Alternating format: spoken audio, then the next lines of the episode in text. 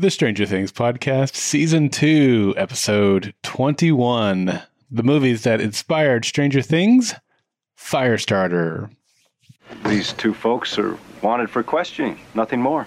I don't care if they're wanted for assassinating the president. Show me a warrant to get the hell off my land. We don't need a warrant. You do unless I woke up in Russia this morning. Please don't make me do anything.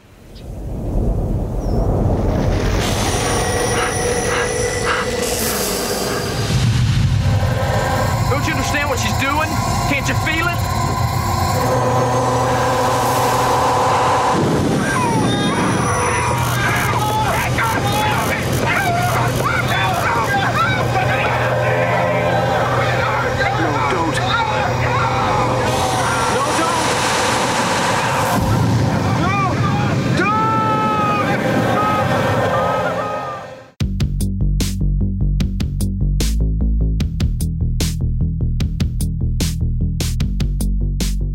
Hello, and welcome to the Stranger Things Podcast, a fan podcast dedicated to the Netflix original series. Stranger Things. I'm Darrell. And I'm Addie.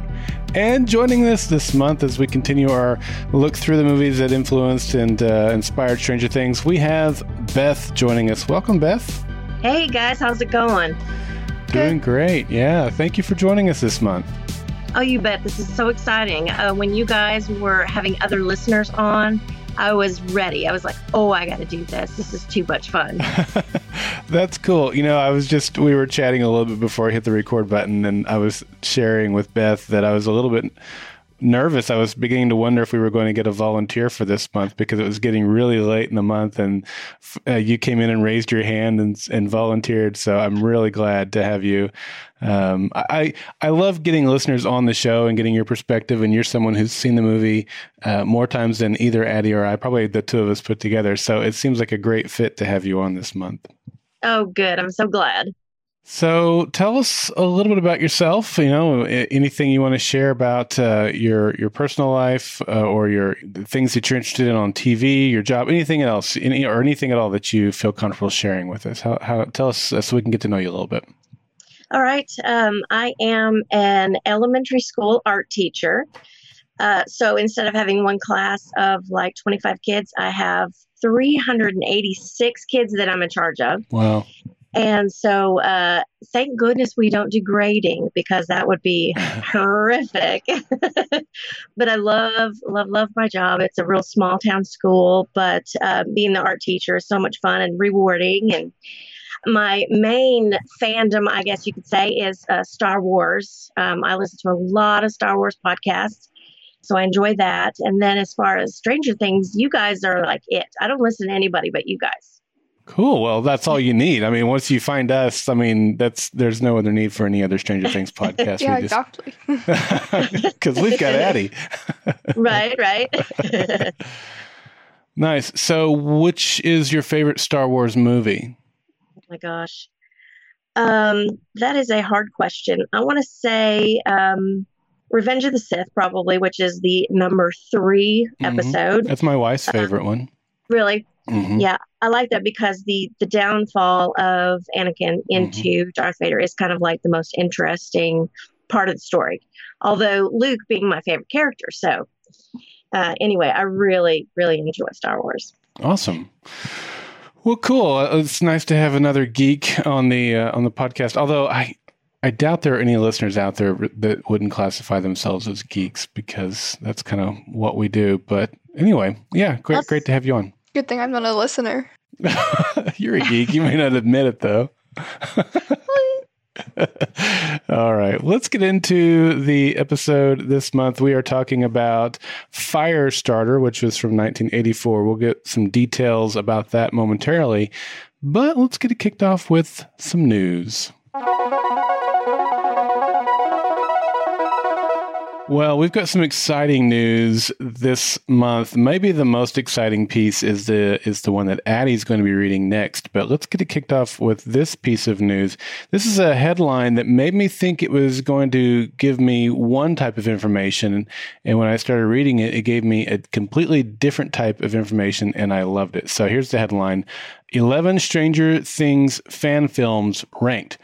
Now, the reason I thought it was going to give me one piece of information is because I didn't read the word fan. So it's important to read. I I, I read it the first time as 11 Stranger Things films ranked, and I thought, oh, this is going to rank, you know, Aliens and Ghostbusters. It's kind of the thing that we've been doing. And then I clicked on it, and realized I had misread the title. It's from Sci Fi Wire, and it says The fervor over Netflix's sci fi horror sensation Stranger Things shows no sign of abating as we begin the long countdown to its third season, uh, which Addie will talk about momentarily. But before we engage in dissecting every mysterious clue and viral mystery surrounding the insanely popular show, let's back up and turn to the creative world of fan films to satiate ourselves until this summer eventually arrives. No Eggo frozen waffles required. Amateur shorts displaying ingenuity and passion on a cardboard and popsicle stick budget are the no frills spawn of megawatt franchises such as Batman, Star Trek, Alien, Harry Potter, Spider Man, and Jurassic Park. The legions of faithful filmmakers orbiting the Stranger Things universe are certainly no different. Enter the Upside Down with the 80s era kids of Hawkins, Indiana, and these 11 not for profit, unauthorized fan films using Stranger Things as their spirit guide, and tell us which entries celebrate the eerie property best. So, we're going to have the link to this over in our show notes, which is goldenspiralmedia.com slash stranger things. Of course, this is episode, uh, season two, episode 21. And you can, or you can just go over to Sci Fi Wire and give it a search, but we'll have the link for it right there on our website. And there are 11 fan made films. I didn't watch all of them yet. I think I've watched four, maybe five of them. The longest one I watched was eight minutes. I think the shortest one was around three minutes. So they're very short. And these are absolutely wonderful. I posted one of them over on our Facebook group, and it is influenced by Stranger Things and Peanuts cartoons. And it is brilliant.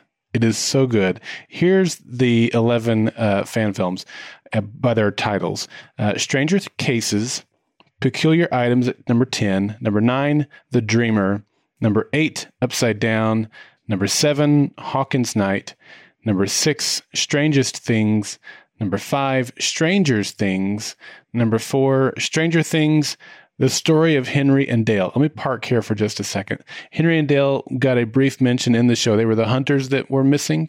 Mm-hmm. Remember that? This is somewhat a fan's version of what happened, how they went missing. And it's really, really good. Number three, 001, a Stranger Things fan film. Number two, The 12th Search. And number one, A Stranger Things Christmas. That's the one that's Peanuts inspired. So these are worth your time. And they're brilliant and they're fun. And it's really cool to see some fan amateur filmmakers uh, pulling from inspiration from Stranger Things to make some films. So go check those out. Have you seen any of those, Addie? I have not. I might go watch them after we record, though. I was going to say, I think I'm going to go check these out too. so this one comes from TVInsider.com. Um, Stranger Things 3 announces premiere date with a revealing poster. The third season of the Supernatural series Stranger Things is scheduled to debut July 4th on Netflix. The streaming service announced the premiere date early New Year's Day on Twitter. The message also included a poster showing animated versions of the characters played by Millie Bobby Brown, Finn Wolfhard, Gaten Matarazzo, Caleb McLaughlin, Noah Schnapp, and Sadie Sink watching fireworks light up on a summer night sky. A YouTube video showed footage of the 1984-85 broadcast of Dick Clark's New Year's Rockin' Eve being interrupted on a television by computer coding. The message, one Summer Can Change Everything, July 4th, 1985, appears on the screen before the 1985 changes to 2019. I have seen that trailer. What were your thoughts when you saw it? I don't know. I was really confused. I was like, who's this person on the TV? yeah, you're a little young to know who Dick Clark is. Hello? Yeah. You've seen the ball drop, you know. I mean, they don't, Dick Clark doesn't host it. You know, that, he's passed away now, but. Isn't least, it like with Ryan Seacrest? Mm, I think so. Beth, what were your thoughts on the trailer or the teaser, whatever you want to call it? Actually, I'm trying to look for the poster now. Um, I saw it and I was looking at the details, um, like the fireworks. Okay, so two of them are pointing uh, to the fireworks, and I'm like, what are they pointing at? And I kept looking for details, Mm-hmm. thinking there's got to be something in the fireworks, and I can't see anything different. But anyway, it's a pretty neat little um, poster there, and it's um, it doesn't give you a lot, does it? no, no, it doesn't. The one clue that I've seen people talking about is well, there's a couple of things. Something about a silver cat, I think, and then something about blue, where blue and yellow meet. And we had talked in a previous episode about it being maybe at the hands of the clock Oh, at yeah. the Starcourt Mall, and that was a clue that we got from that book, the Stranger Things book that came out. But in this poster, Eleven is wearing a blue shirt. Mike Wazowski is wearing a yellow shirt. I found it interesting that Max and Lucas weren't holding hands, but Eleven and Mike are. Mm-hmm. So maybe they like break up or something. Maybe they do. Um, another thing is that Will is uh, actually there, and he looks okay. So maybe Will's going to survive this summer, right? we can only hope, the poor kid. yeah. So July 4th is going to be our date. So that's good. So that means now that we have a date for season three, we can plan the rest of our off season schedule. So we'll touch base um, on that before we get out of here today. That'll be near the end of the episode. So I know all of you have been really anticipating what does this mean for their schedule? Yeah. So we'll, we'll tell you about that before we got here. Oh yeah, everyone's wondering that. I'm, I'm sure they've been just wait, we've been waiting with bated breath. All right, so July 4th, all of them drop. Addie will watch them all, I'm sure, that day. I will Not you. I will take them a week at a time. So that's the way we roll here. okay. All right, the next story is uh, Netflix reboots true crime and paranormal series Unsolved Mysteries with Stranger Things executive producer Shawn Levy. This comes from Deadline.com, and a special shout out to John Grail, who put this on Facebook for us. Unsolved Mysteries is back after Netflix revived the long running true crime and paranormal franchise. The series, which was hosted by Robert Stack and ran for over 500 episodes between 1987 and 2010, is being refreshed by Stranger Things executive producer Shawn Levy and his company 21 Laps Entertainment and Netflix. Levy is overseeing the revamp in association with Cosgrove Muir Productions, the original production company run by the show's creators, John Cosgrove and Terry Dunn Muir. The latter will show run the series with Cosgrove, Levy, and Josh Barry as executive producers. Robert Wise is co exec producer and showrunner with Dunn Muir. The 12 part show will use reenactments in a documentary format, will profile real life mysteries and unsolved crimes, love lost, case involving mystery, missing persons, and unexplained paranormal events. Each episode will focus on one mystery. In the original series, actors played the victims, criminals, and witnesses, but family members and police were regularly interviewed. Unsolved Mysteries ran on NBC between 1987 and 97, and CBS picked it up for two more years after it was canceled. Lifetime aired a number of new episodes in 2001, 2002, and Spike also picked it up between 2008 and 2010 with Dennis Farina replacing Stack following the untouchable actor's death in 2003. So what's your take on this, Beth? Or do you remember watching that when it was on in the 80s or even in the early O's? To be honest with you, I'd never watched this show. It wasn't something that I was attracted to. Um, so I didn't see it. Okay, okay. well, not for me. I watched it all the time. In fact, I am guilty of they put this on I want to say Amazon streaming a couple of years ago. It may still be there. And I've even gone back and watched old episodes via Amazon Prime because I enjoyed the show that much. So wow. yeah, it's it's it's fun to me these these mysteries and uh, yeah, I, I can just remember. I don't know if we watched it every week, but it seems like pretty much every week. And Robert Stack was the perfect host for that, and uh, I loved it. So I'm really excited to see this show being brought back and to have a Stranger Things person tied into the project is really cool for me. All right. Well, thank you for uh, sharing the news, girls. Let's move into our discussion on Firestarter. This released on May 11th, 1984, and the budget was $12 million. The box office brought in 17, so it was profitable, but barely. um, Rotten Tomatoes, I thought was interesting on this one. So it has a Rotten Tomatoes score of 38%, which is Oof. pretty low. Um, Robert Ebert gave, now, do you know who Robert Ebert is? Nope. Yeah. So Siskel and Ebert were Gene Siskel and Robert Ebert were um, film critics for two different newspapers in Chicago, the Chicago Tribune and the Chicago Sun Times, if I remember right and they were really popular in the 80s 90s um, and then they retired the show continued with new hosts but they had a weekly show where they would review movies and kind of show you what's coming out in the box office this week and then they would give each film a thumbs up or a thumbs down so, and they were highly regarded film critics, very, very highly respected. If you could get their endorsement, it would be on your movie poster as a movie, you know, producer or, or the marketing would put that on the movie poster because you got their kind of stamp of approval. So, sorry for all you guys who know who they are. I got to bring the younger crowd back up to speed here. But anyway, Roger Ebert gave the film uh, two stars out of four and wrote that, quote, the most astonishing thing, end quote, was about, quote, how boring it is, end quote. He went on to say, quote, there's not a character in this movie that is convincing, even for a moment, nor a line in this movie that even experienced performers can make real.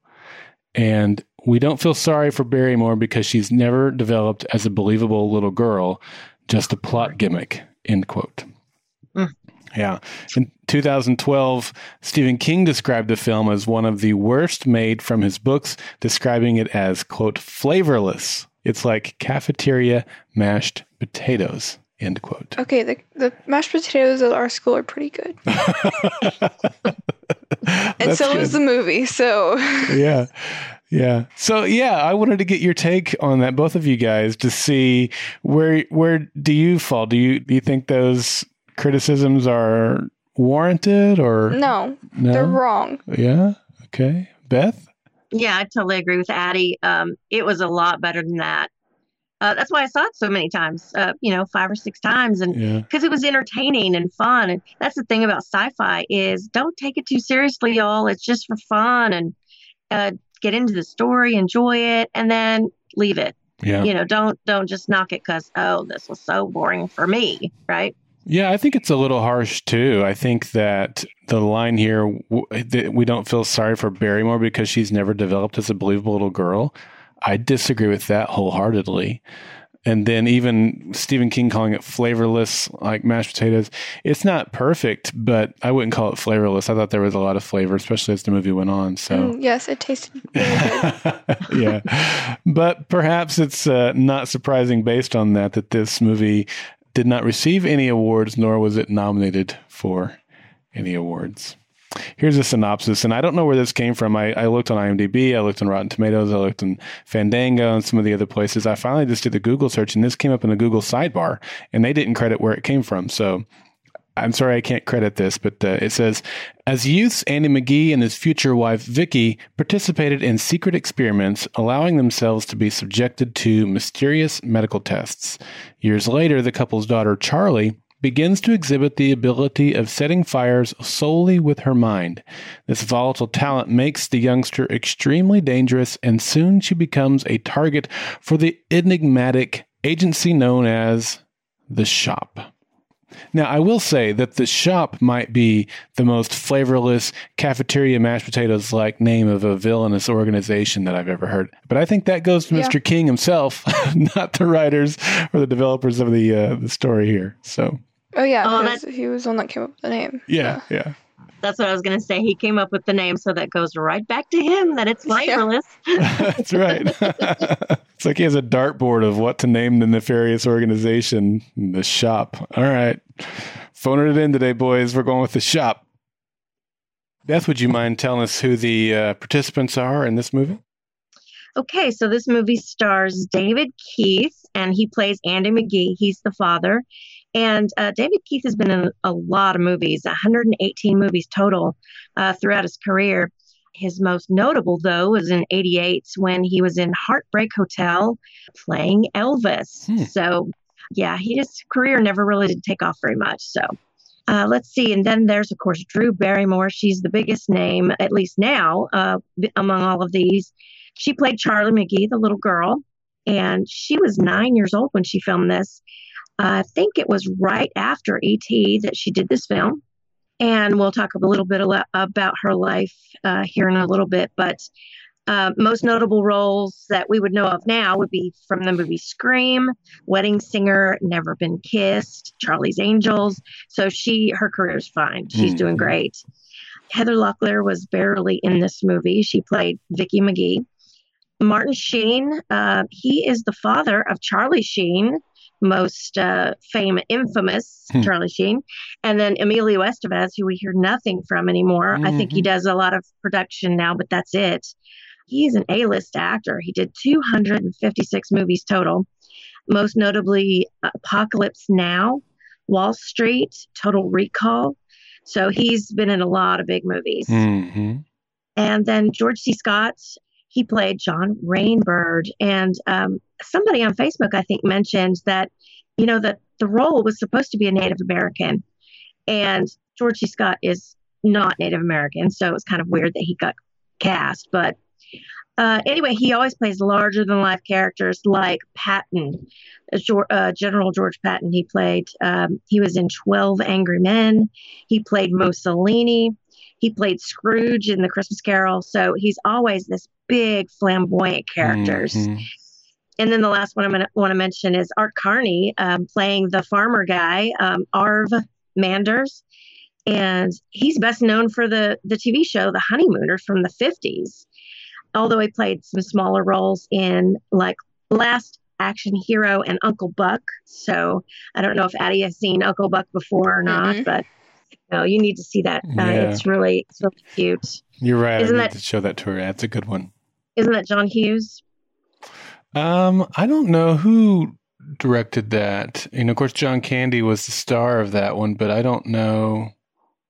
Yeah, it might be a John Hughes film. I'm not sure. Yeah. All right. So that's everybody that's in it that uh, we want to talk about. Excellent. Thank you. Okay, and the director of Firestarter was Mark L. Lester. The writer was Stanley Mann for screenplay and Stephen King for the novel. And then the composer was Tangerine Dream. All right. Well, let's get into some of our favorite moments from the film and just general thoughts about the film. And of course, Beth, uh, being our guest and having seen it the most times, uh, you get first dibs. All right. Um, I really liked it. I mean, back in the uh, mid to late 80s, you know, the uh, science fiction, kind of almost campy science fiction movies were very popular. And um, I put this movie right in there with like Terminator, which came out later that same year. Terminator blew up into a huge thing, a big franchise, and had a lot of other movies, whereas this one just fell flat some guys on Facebook said that there was a sequel on Sci Fi Network, and I never saw that. But um, anyway, so I thought it should have gotten a little more um, credit than it did. So, my first uh, thought or memory from the movie that I really liked was the first half of the movie they spent with the bad guys chasing Andy and Charlie around and they confront them early on and charlie sets one of the guys on fire the next time they meet the bad guys show up in fire suits and i'm telling you the minute they came out i'm laughing because it's hilarious Yeah. they should have known from the beginning like this girl could set people on fire maybe know, right? maybe we ought to come with the fire suits on before we meet the child, you know? so I thought that was a little goofy. Um, and then when uh, they uh, run into them at the lake cabin, Rainbird, which he's the only one not wearing a fire suit, everybody else has one. And there must be 20 guys to get this little girl. Yeah. And so he's pretty cocky about, you know, I'm going to get her. I don't need a fire suit. So Yeah, I thought that was funny how they were all perfectly hidden behind a tree until like they all come out. I'm like, yeah, I was wondering why they needed weird. like 20 people to get like the one little girl. They didn't even need that many people. They didn't. They only needed like one person, which was like the dude who shot them, and then like three more who carried the dad away. They didn't need like 20 people. What? yeah. It was smart what he did. You know, using that uh, that tranquilizer dart to subdue both of them.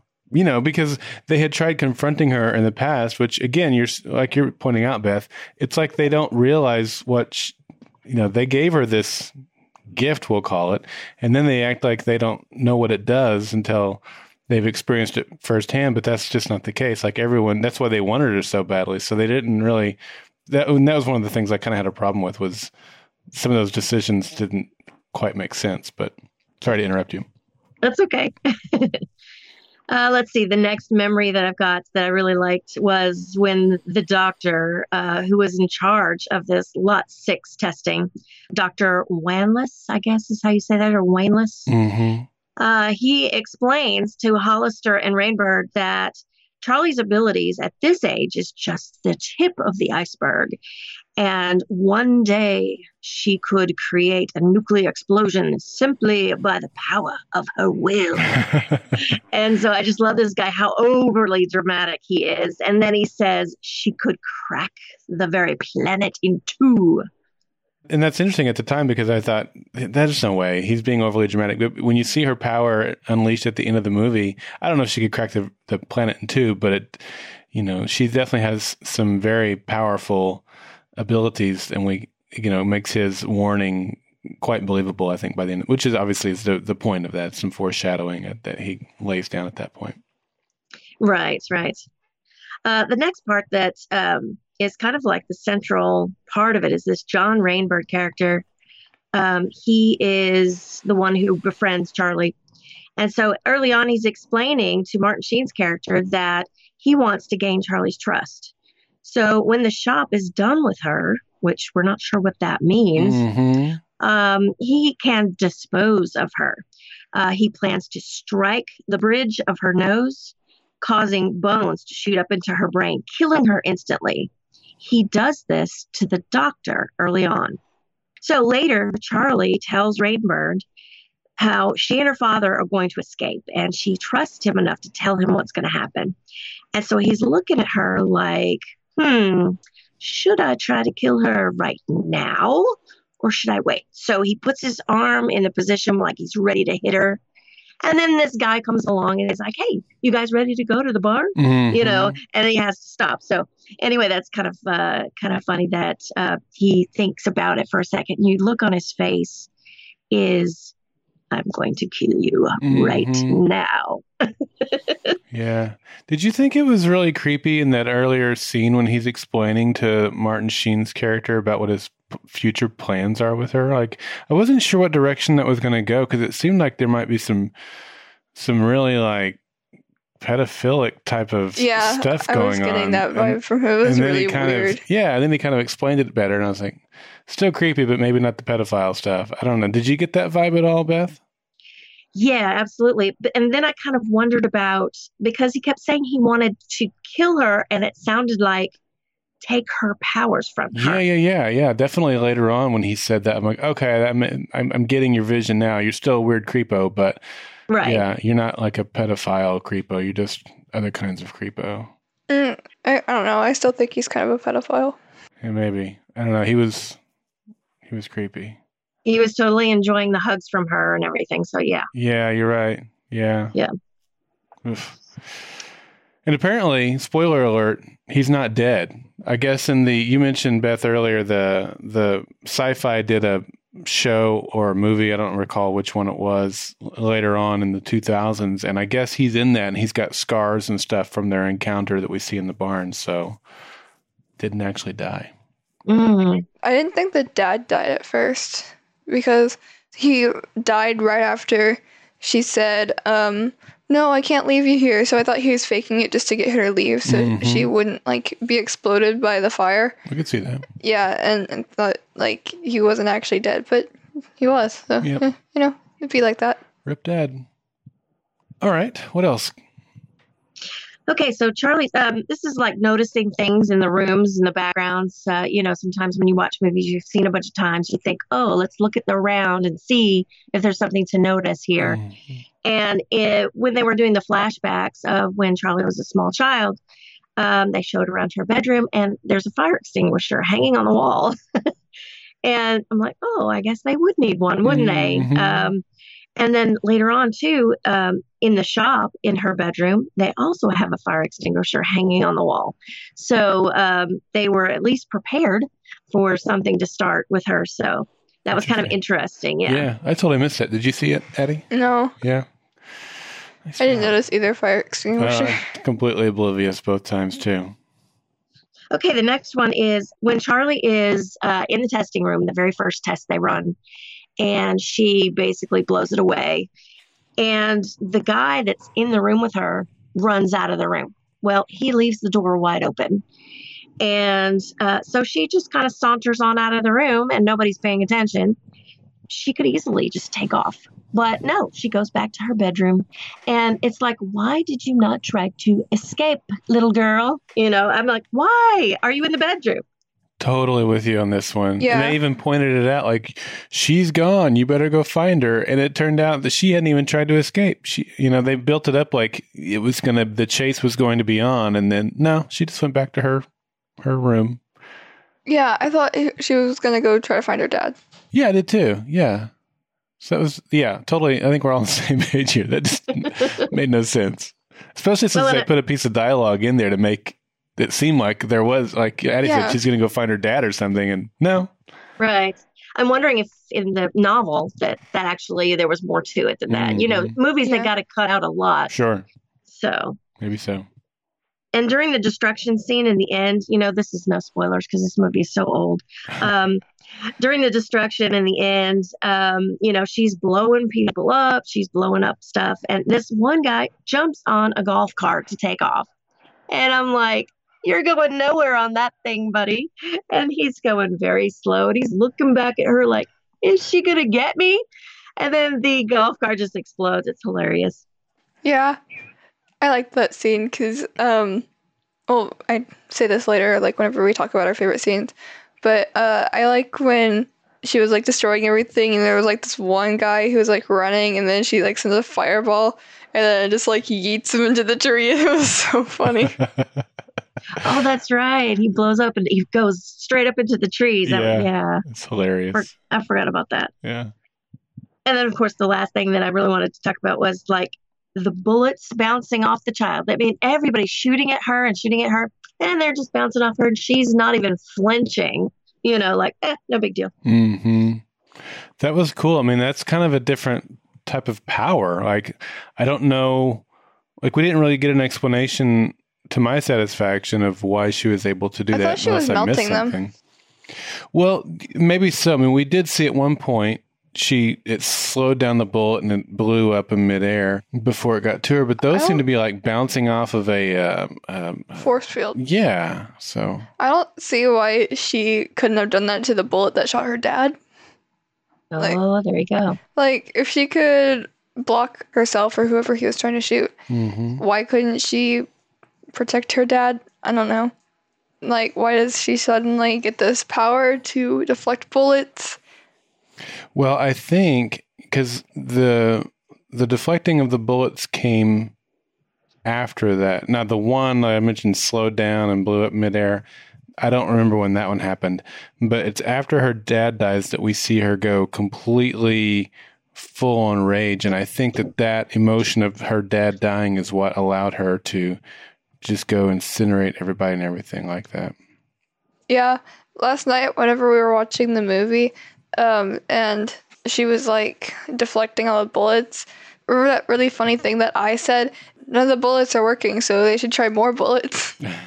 right. Yeah. It's from the guy who breaks out the machine gun. I Yeah. when you said that. yeah, I said that. Uh-huh. Yeah. It wasn't Colby. Yeah. I- Honestly, I was going to give you credit. I couldn't remember which one of you said it, but you just you just read it out yourself. Nice job. You can just cut that part out. No, we'll leave it in. All right. Well, I don't have as as many uh, detailed items as Beth did because I'm not as awesome as she is. Um, generally, I will say that I thought the film was just meh. I, I didn't think it was as bad as uh, Ebert or even Stephen King said about it. Um, I thought it was, no pun intended, I thought it was a slow burn. It kind of built up a little bit, got better as it went on. Parts of me thought the flashbacks with the dad dreaming were maybe not the best way of doing the storytelling, but I don't know how you could have done it better because you know you couldn't really start the story from the point where they meet there in the um, experiment lab room because then you have to have a jump in time to get Charlie at the age for the rest of the story. So there's going to have to be time jumps somewhere or the other. So I guess it worked fine. I just I don't know. It was weird for me.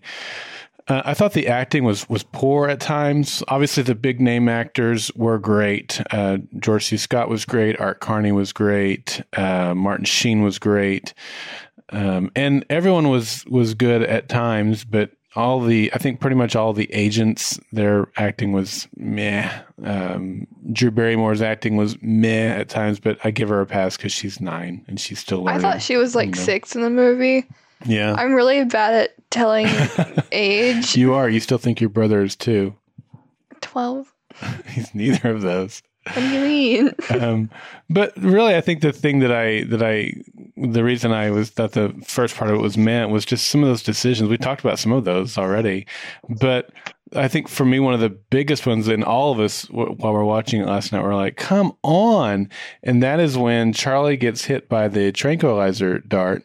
The dad just sits there with her out in the open, makes no effort to shield her or himself or move away or I mean he kind of gives a cursory look to the woods like what just happened but he completely leaves himself vulnerable and open for attack which he knows the agents are after them. So you would think as soon as she gets hit you grab her and you try to get some cover. Yeah, like why didn't they just go back inside? yeah. And it would have ended in the same result I'm sure because without I mean, he could have tried to tell the guy to put his gun down, you know, mental, the, the mental abilities that he had. But I don't know. That whole scene made no sense to me um, in terms of the decision making of the dad. But I will say, once we get, we get they get captured, the movie gets better. Now you get some some development with Charlie and her trusting of John, and and that little plot line I thought was pretty good we talked about her not going off and trying to escape when she left the room. We, we won't rehash that. Uh, and then once really they get into the barn and all of that through the end of the movie, I thought was fun. It was it campy at times, sure, but that's fine. Uh, I thought the ending of it was really fun and exciting. And I really enjoyed it after that. So it was, that's why I say it was a slow burn for me. I really enjoyed the ending. The build up to it was, was good at times, bad at others. And in the end, where she magically remembered how to get back to the farm, fine. You know, there's no way she would have remembered that, but that's okay. It gave us the happy ending. The older couple got the daughter that they never had. So it gives us a nice wrap up, and I'm okay with that.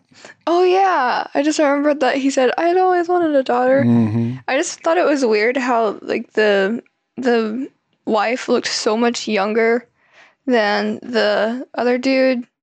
I looked that up because I was wondering about that too. She's sixty. The actor, act, the actress, is sixteen years younger than the act. That was Art Carney in that role. I don't remember her name. I could scroll up and then give her the credit that she deserves. It's uh, Louise Fletcher. Oh, is it okay? Thank. Oh, there she is. Yes, I was looking at the wrong Yes. name. Yeah, thank you. Mhm. So yeah, she's sixteen younger, sixteen years younger than Art Carney. So That's weird. yeah, I mean, I felt like she was miscast, or he he was miscast. Like they weren't a believable couple to me either. But maybe it works. I, I bet the actors were hoping that like in the movie they actually did get to go to Hawaii because then they would get to film in Hawaii. everyone's everyone's hoping you can get to go to Hawaii at some point. yeah. All right, Addie, what about you? I liked the flashbacks of the past events through the dad, A- Andy. Is that his Yeah. screen name? Okay. Because I was wondering what happened to the mom, and then I was like, I really hope they show it because I think by that point they already showed them like meeting, and I was like, oh, well, what happened to her? Mhm. And like, how did she die?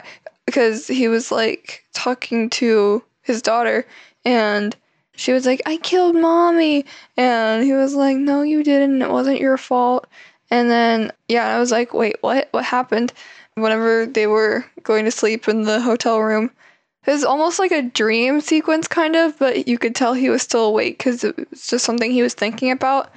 But, um, yeah, then it shows what happens. And I was like, for some reason, I thought that Charlie was going to be the one in the closet, even though that um, the whole story is based around her, so she's obviously still alive. I don't know. I just thought that the wife would be dead, and then Charlie would be like hiding in there with her. Mm. I don't know why, but yeah. I could see that. I could see that.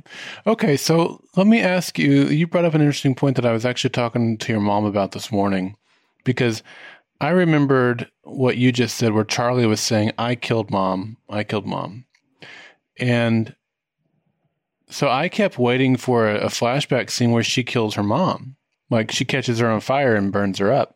Yeah, And- and I was that- waiting for that. Yeah, and that clearly never happened. And clearly, she ne- she didn't have anything to do with her mom's death. So, why does she d- does she feel that way? Because she, they they were after Charlie, and if Charlie didn't have the gifts, then her mom wouldn't have died. Yeah, I, f- I feel like it was because um, Charlie had like the powers and that they were after Charlie and Charlie knew that they were after her. So if like she could like control her powers better, people wouldn't have like known that she had powers. And I feel like the mom probably had powers too because if Well, the, yeah. if the dad did then yeah. Well, we see the mom talking to Andy mentally when they're Oh, in the yeah, bed. yeah, so I remember that. think all three, and that's why I'm saying this because I felt like all three of them had gifts. So if Charlie thinks that her mom got killed because they only wanted Charlie, I don't.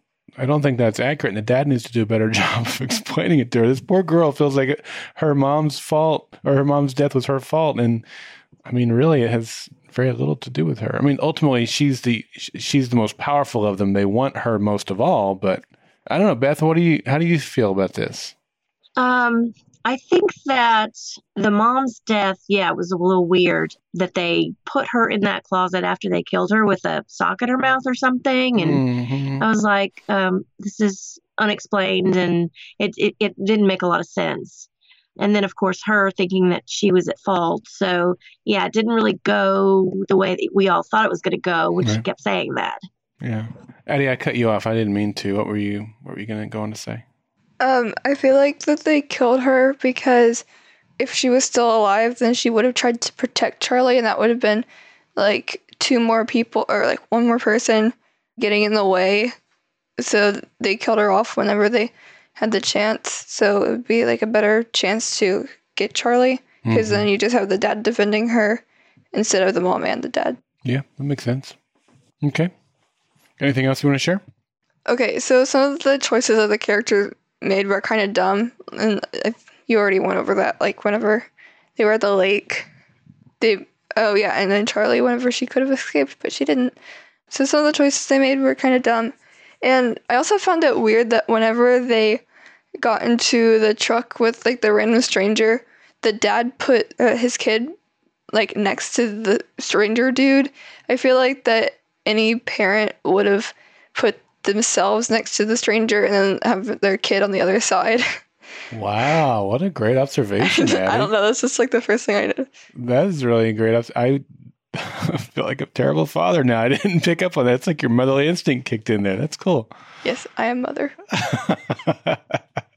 All right. Well, this was back in the 80s, too, guys. And so, you know, we all used to jump on our bikes and never come home until Yeah. it's dark. And Yeah. so that whole instinct of maybe I should sit next to the stranger just probably never crossed his mind. Yeah. You know what I mean? So, Although him like the stranger, well, I guess they've had a meal together by this time, and and he says, "Let's talk. Let's have a beer." And he's like, he just like he was like.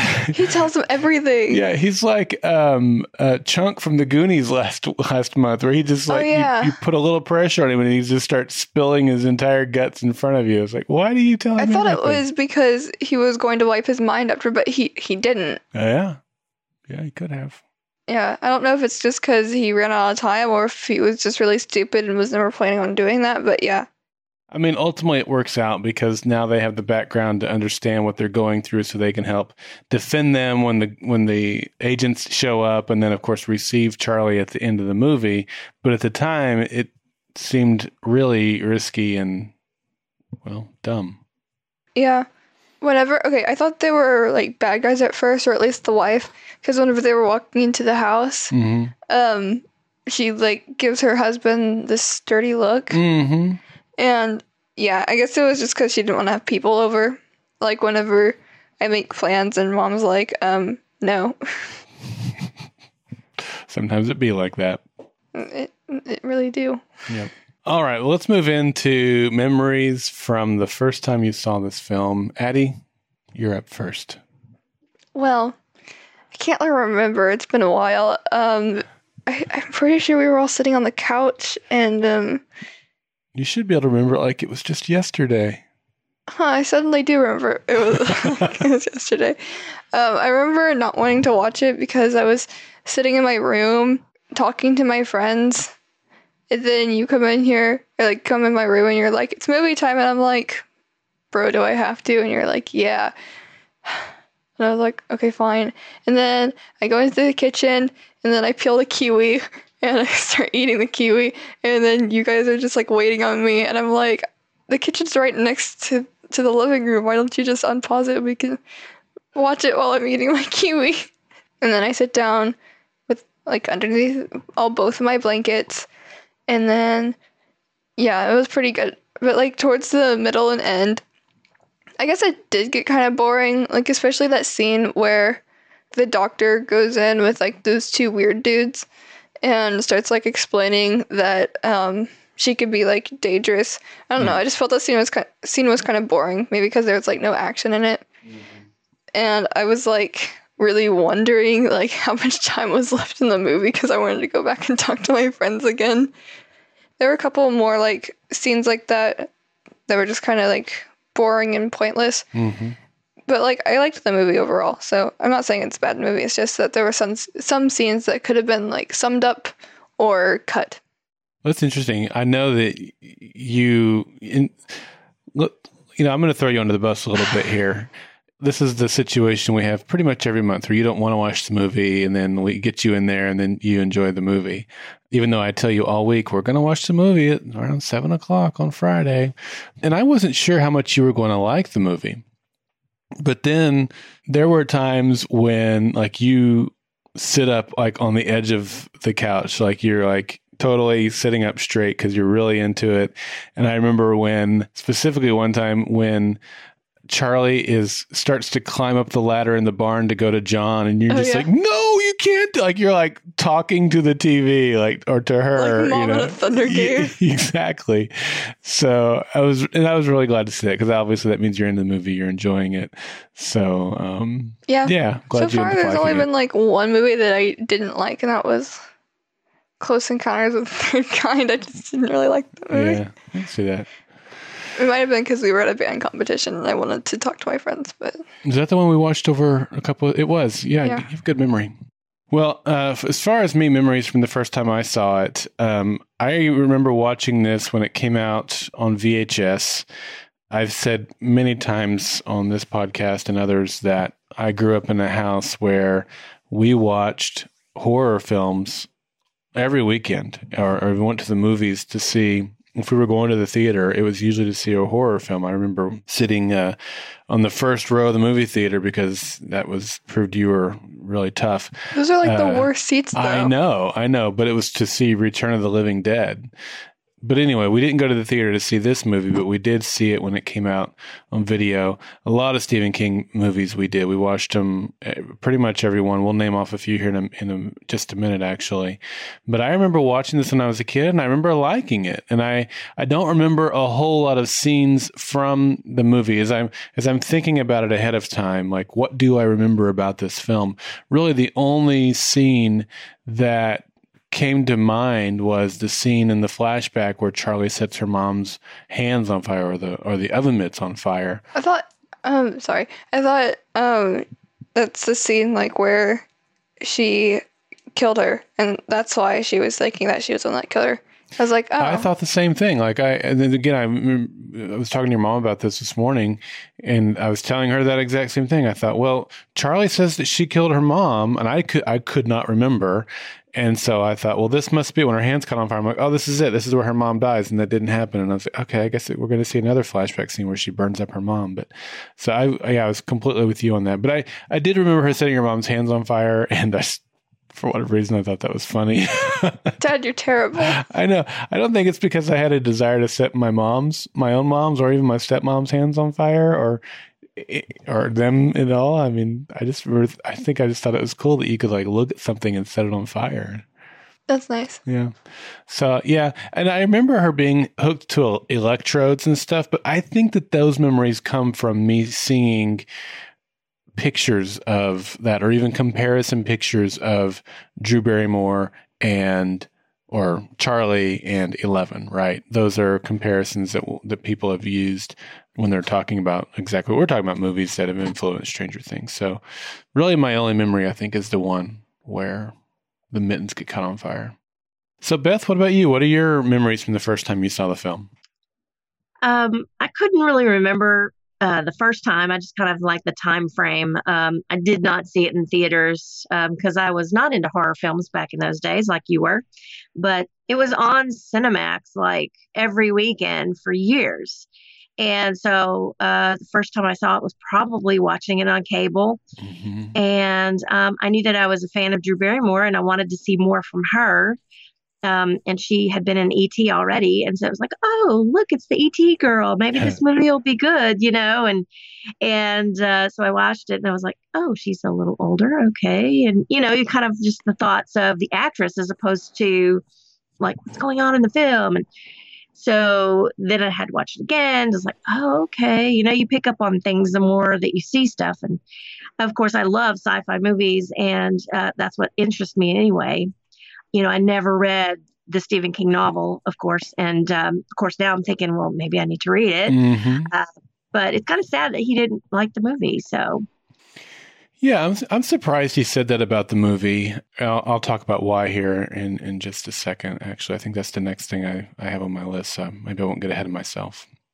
But maybe that'll segue us into our fun facts.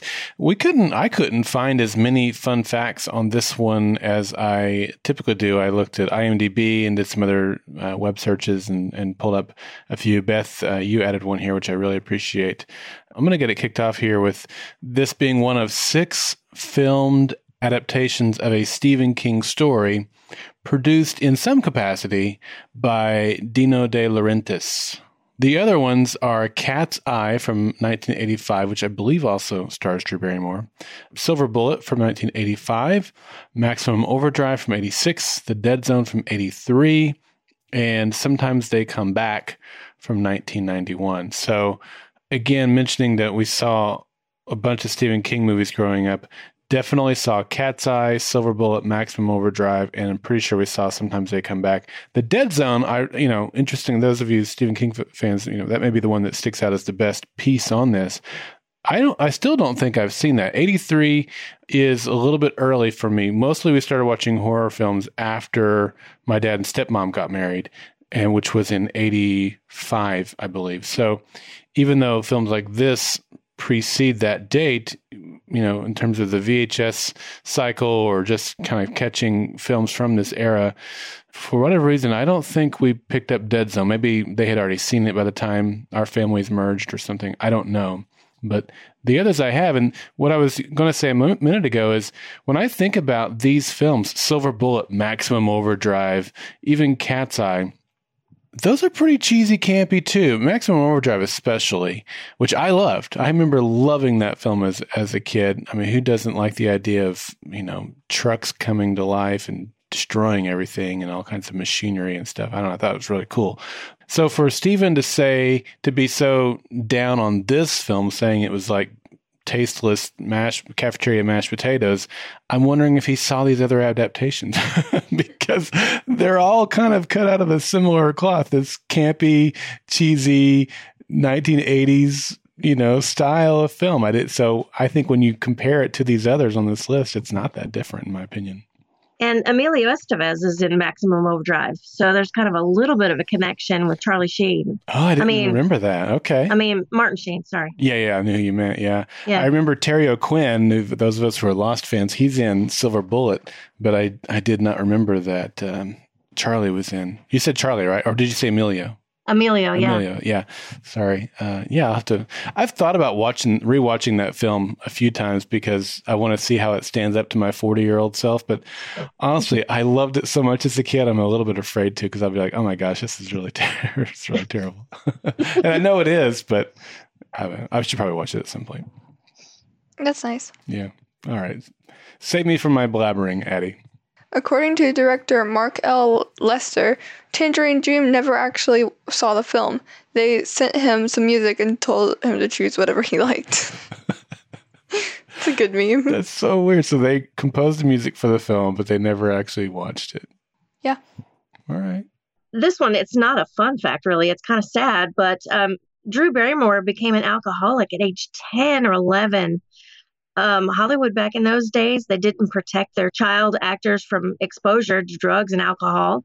She wrote a book, and in her book, she says, well, the book title is Little Girl Lost. And in her book, she says that she was given alcohol at parties by adults that thought it was really cute for a child to drink. And um, so she got hooked and she would get drunk at these parties. They thought it was hilarious. It, it's crazy. And so she struggled with alcohol addiction and well into her 20s. And then she was able to overcome her addictions with help, and her career finally flourished and she did well. So um, I really like to hear these overcoming stories like hers. And then Robert Downey Jr. also, I mean, he was hooked forever. Yeah. And, you know, within the last, what, maybe 10 years, he's Mhm. been clean and sober and doing great. So, Yeah. Yeah, I'm glad you mentioned that. I read also when, when trying, you had already put this in here. And when I was pulling up fun facts for the episode, I saw specifically uh, a quote from her saying that this film, Firestarter, the one of the parties, I don't know if it was the wrap party or which what party it was, but it was that this film where she was first introduced to alcohol. wow. Yeah. Wow. I also, and this is interesting, I think, uh, I think it was last week, and I don't remember if I heard it on the radio or if I read it somewhere, but she said that she has never done heroin or plastic surgery because she feels like she would get addicted to Oh both yeah, of those. I heard that on the radio. Was it the radio? Yeah. Okay. And I thought that was really wise of her to recognize that she has the personality or whatever it is. I don't know the personality is really the best word to use there, but she has a propensity to get addicted to things.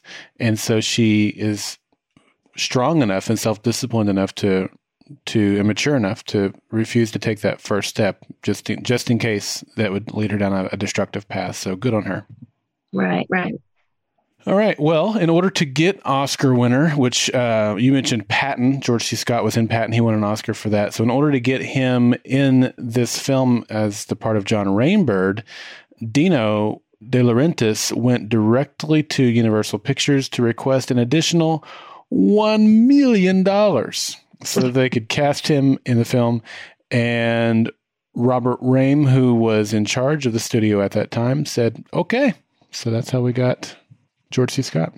Is he actually blind in one eye, or was that just for the character? Oh, stay tuned, my friend. We might have a fun fact about that uh, elusive eye patch that would appear and reappear in the, during the course of the film. Firestarter was one of two Stephen King film adaptations made in 1984. The other one was Children of the Corn, 1984. Yep. Did you ever see that one, Beth? Yes, one time. it was so creepy. Yeah. Uh, the kid with the big hat, you know, he was Mhm. awful. I was just like, the year, you know, I was probably what, 18, 19 years old, and I was scared. So I said, I'm not watching this again. Yeah. I remember being scared and creeped out by that movie. I watched it probably when I was 10 or so, but I remember liking it quite a bit. So I have fond memories of Children of the Corn, but it was definitely one that scared me. Okay, um, during filming of The Thing, Universal offered John Carpenter the chance to direct the film. Carpenter hired Bill Lancaster to adapt the novel into a screenplay. Stephen King approved of Lancaster's screenplay. Months later, Carpenter had hired Bill Phillips to write another version with Richard Dreyfuss as the role of Andy. But when the thing was a financial disappointment, Universal replaced Carpenter with Mark L. Lester. So Richard Dreyfuss, I mean, he's the guy. I really liked him back in the day. So Yeah. Yeah, he was in Close Encounters, of course. Yes. We, we watched that already. and Jaws. Uh, yeah, yeah.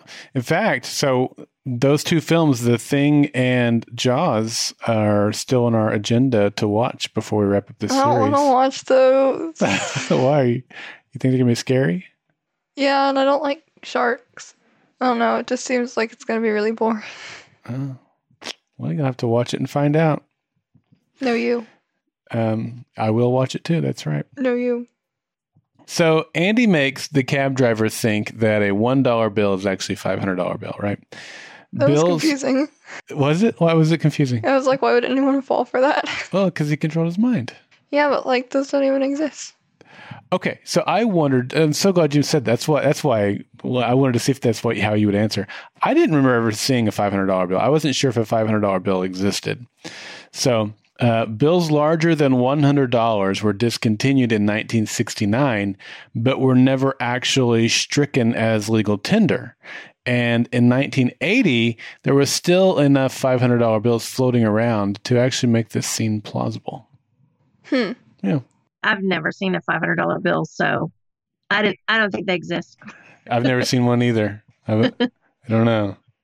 Scriptwriter Stanley Mann has a role as a motel owner. I remember that. He was in it for like five seconds. hmm hmm All right, last one. This is the one for Addie here. George C. Scott wears an eye patch over his left eye during the final uh, hour of the film, which was due to an infection caused by a contact lens used earlier in the film. The eye was not quite healed and had to wear it to complete the film uh, filming of his scenes. Hmm. Yeah, I thought that was weird. Like when they first show him putting on the eye patch, I thought, oh, he's gonna he's putting it on so that he can gain sympathy from Yeah, Charlie because he didn't have it on earlier. She's gonna say, oh, what happened to your eye? And he's gonna use it. Yeah. So, and then there were scenes where he had it on, scenes where he didn't have it on. I just thought it was so weird that I was like, what's going on with the eye patch? So, in case you're like me wondering, there's your answer. hmm Were you guys wondering about that too? Sounds like Addie was. Yeah. I don't know. I just was wondering if it was real or not. Okay. He explained about being in Vietnam, so I thought maybe he was using that as like, oh, this is my wound from Mm. Vietnam, you know. So They had contacts back then. Yeah. Yeah.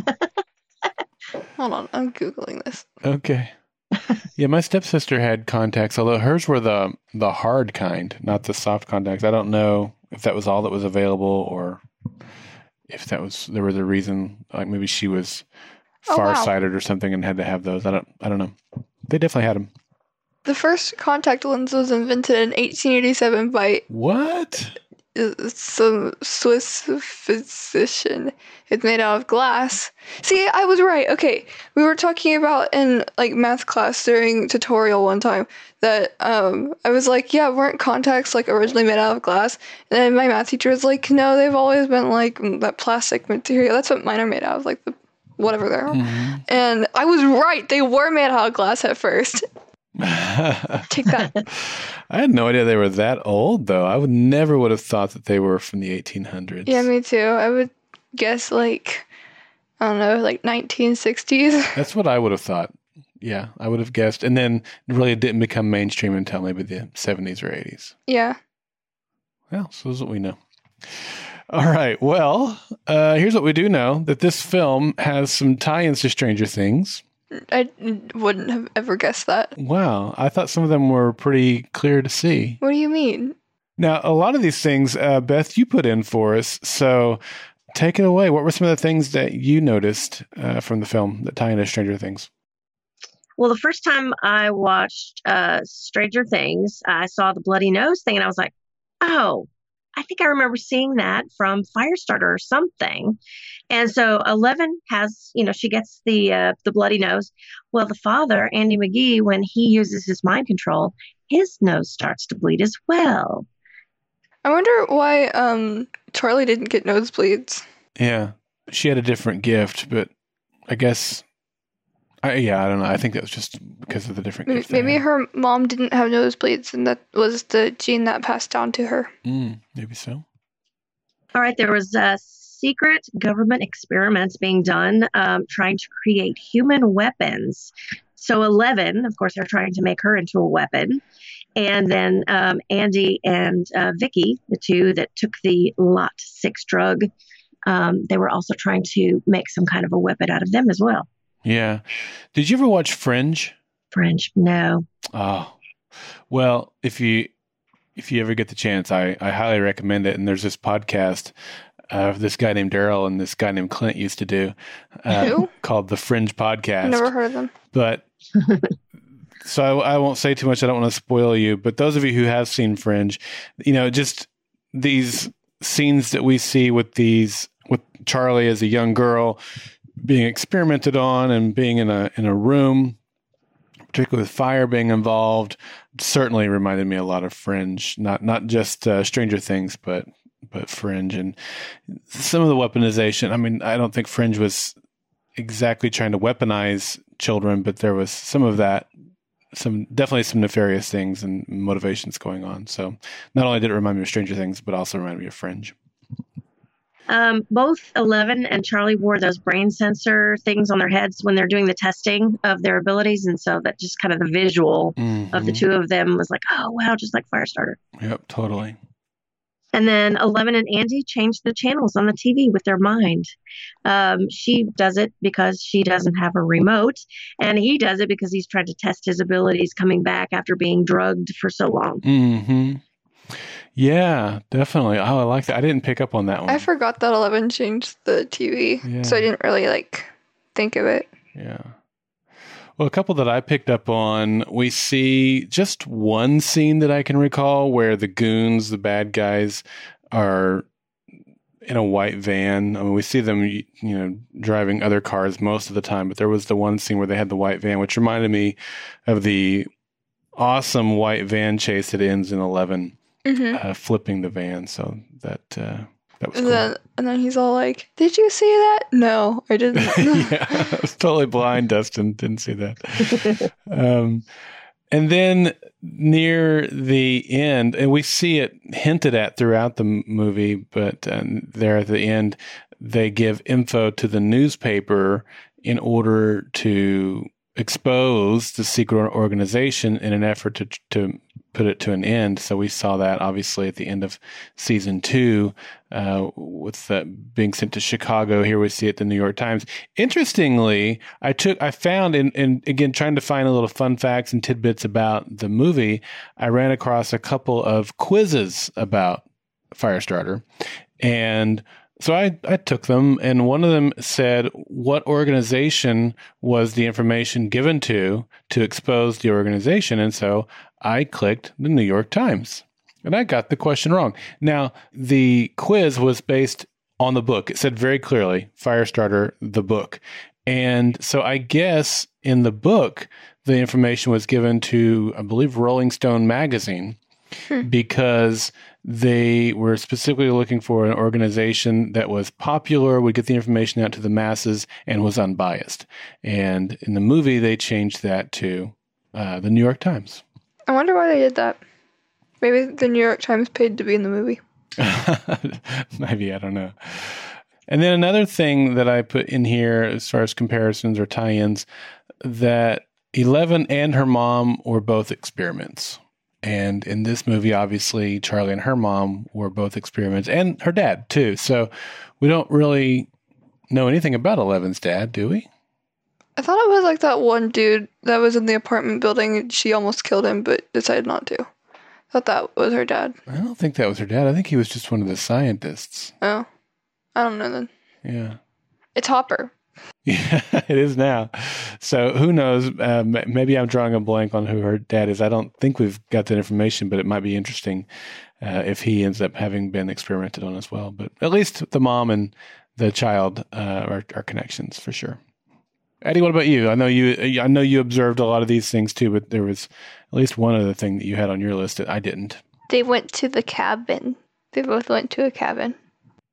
All right then. I thought you were going to say more. Kid with father figure at cabin. Yeah. How to make sci-fi movie or TV show. yeah, I'm glad you picked up on that. I, I, as soon as you said that, I was like, oh my gosh, you're so right. All right. Any other uh, connections between the films that either of you want to mention? They both take place in the 80s.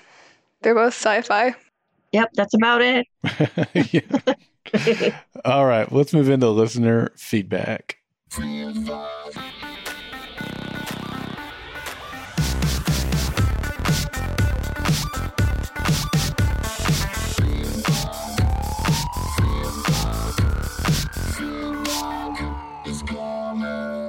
right, well, let's get into listener feedback. We got some Facebook contributions. As always, I give a shout out over there and I say, hey, tomorrow we're recording an episode about Firestarter from 1984. What are your favorite moments and memories of the film? So Jeff chimed in, and this is what uh, Beth was uh, alluding to earlier. He says, I know it was casting against race, but I love George C. Scott in most things, and he did a great job capturing John Rainbird. Drew's portrayal of the powers was good. David Keith did a good job as well. And then Daryl Washington followed up with a comment to Jeff saying it also features a young Heather Locklear. And then uh, Mara Butler, she says, um, I loved her completely unleashing her powers at the end. Sad for her losing all of her family by the end of the movie. The score by Tangerine Dream was well done. And then answering back on some of those, uh, Mara Butler says, by the way, has anybody seen the Sci Fi Channel sequel? Uh, Daryl Washington says, I have. Uh, Mara says back, Daryl Washington, what did you think about it? And Daryl says, I liked it. Haven't seen it in a while, but I did like it. Mara answers back, I thought it was fairly decent myself. It was interesting to see Malcolm McDowell as Rainbird in that one. Daryl answers back and says, and with the scars from his last encounter with Charlie. Hmm. Oh, that's where I. Okay, so I, I kind of spoiled that earlier. Sorry about that, Daryl. But uh, yeah, interesting stuff. Yes. And then Mara Butler says, There seems to be a strong line from Firestarter to Stranger Things. I didn't notice any um, similarities at all, so I don't know where she got that from, but. Right. All right, that's our Facebook feedback. We did get an audio feedback as well. Because I reminded you, you're welcome. You did. Thank you. Here it is. Hey, Darrell and Addie. I just finished listening to your podcast. I discovered it a couple months ago, and I've slowly been working my way through the episodes, so I've actually been listening backwards. So I just finished your intro episode. It was really fun to listen that way because I got to slowly discover where some of your inside jokes came from, like the Papa Potato joke, and Addie eventually saying the Facebook group URL at a normal, understandable speed. But one of the funniest comments to hear at this point was early in season one when you said, We may come to sympathize with the Demogorgon or Dr. Brenner, but still hate Steve. Oh, how the tables have turned. Through listening to your podcast, it felt like I was being invited into your family, and it brought me a lot of joy. I like your dynamic and how you interact, and that you can bond over nerdy stuff like Stranger Things. I'm excited for the next episode now that I'm all caught up, and I look forward to what other movies you'll be reporting on and season three later this year. Keep up the great work. Awesome. Thank you. I liked that. Yeah. It's it's fun because we Addie, we throw out these inside jokes and sometimes people catch on and sometimes people don't because some of them we have this sense of humor that not everybody has, right? And so it's nice to honestly, it's nice to hear when somebody actually gets one of our one of my jokes. I won't speak for Addie, but uh, I'm glad you liked Everyone it. always gets my jokes. This Well- is why I have so many friends. Like all both of my friends love me. and you, you mentioned the uh, the Facebook thing. Beth had a great idea this month, and that is, Addie, you do your Facebook thing the the normal way, but then we're gonna give it over to Beth. She's gonna have, put her own spin on it. Is that is that? Are you still up for that, Beth? Oh, yeah. Okay, All right. This so should be fun. I think that's a great segue into how you can get in touch with us. Next month, we are talking about The Thing, the, the John Carpenter movie. So if you want to be a co host with us next month for The Thing, uh, give us a shout either on our Facebook page or the other methods that uh, Addie's about to uh, give you. And then, of course, if you have thoughts and feedback on the movie or anything Stranger Things related, we'd love to hear that as well. So, Addie, tell us, tell them, uh, tell us all how that can happen at this time, right now, Today? today. Okay.